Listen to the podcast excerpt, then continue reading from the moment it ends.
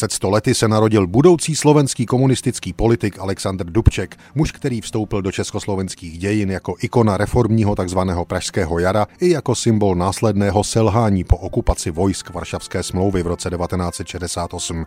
Aleksandr Dubček přišel na svět 27. listopadu 1921 v západoslovenské obci Uhrovec. Jeho otec několik let pracoval ve Spojených státech a právě tam se stal přesvědčeným komunistou, což určilo i směřování jeho syna. Vliv měla i cesta rodiny za prací do sovětské Kyrgyzie v roce 1925. Po návratu na Slovensko pak Aleksandr Dubček v roce 1939 vstoupil do ilegální komunistické strany Slovenska. O pět let později se zúčastnil slovenského národního povstání. V rámci bojů utrpěl zranění. Všechny tyto zážitky narýsovaly jeho politickou poválečnou dráhu. Vystudoval Vysokou školu politickou ústředního výboru KSČ.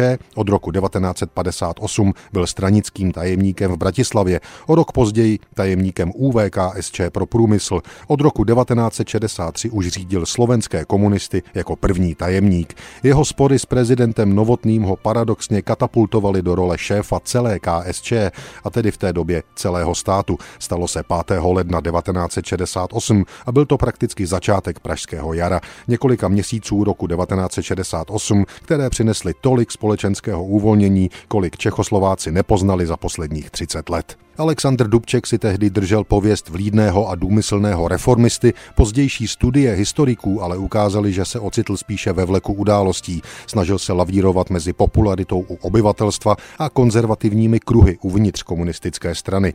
Hvězdná Dubčekova kariéra fakticky skončila v noci z 20. na 21. srpna 1968. V pozici prvního komunisty se udržel do 17. dubna 1969, kdy ho vystřídal Gustav Husák. Poté jako předseda federálního schromáždění podepsal ostudné tzv.